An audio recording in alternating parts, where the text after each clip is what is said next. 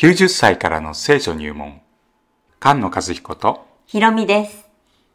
いつもはお兄さん家族と一緒に住んでるんだけど煮詰まっちゃって家出してきちゃったんだよね90歳の時ね。うん コロナの問題もちょうどあって、とりあえず一緒にいることになってしまいました。うんずっとまあ証しをしてきたけど聞く耳なくてはぐらかされていました。うんでも一緒に住むからには、まあ、いつものように聖書の学びしますと。言って初めて一緒に聖書を学ぶことになっちゃいました。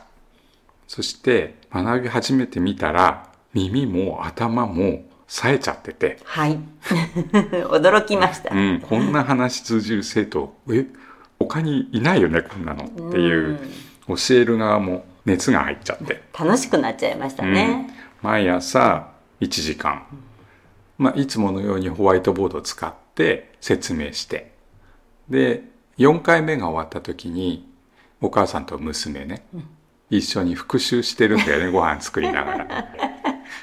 隠し撮りされていました。うん、それで6回目の時からあこれはちゃんと記録に取っとかなきゃねといつも学びは記録に取ってるでしょ動画の、うん。それで内緒で取るようにしてそれで感謝っていう言葉を伝えたくて、うん。感謝塾っていう名前をつけて最終的には40日間になったんだね一緒にいたのは、日曜日はちょうどコロナで礼拝がオンラインだったから日曜日は感謝塾はお休みで教会の礼拝を一緒に YouTube で見ましたね。うん学びをした後のまあお母さんと娘の復習の時間も なかなか可愛いのね。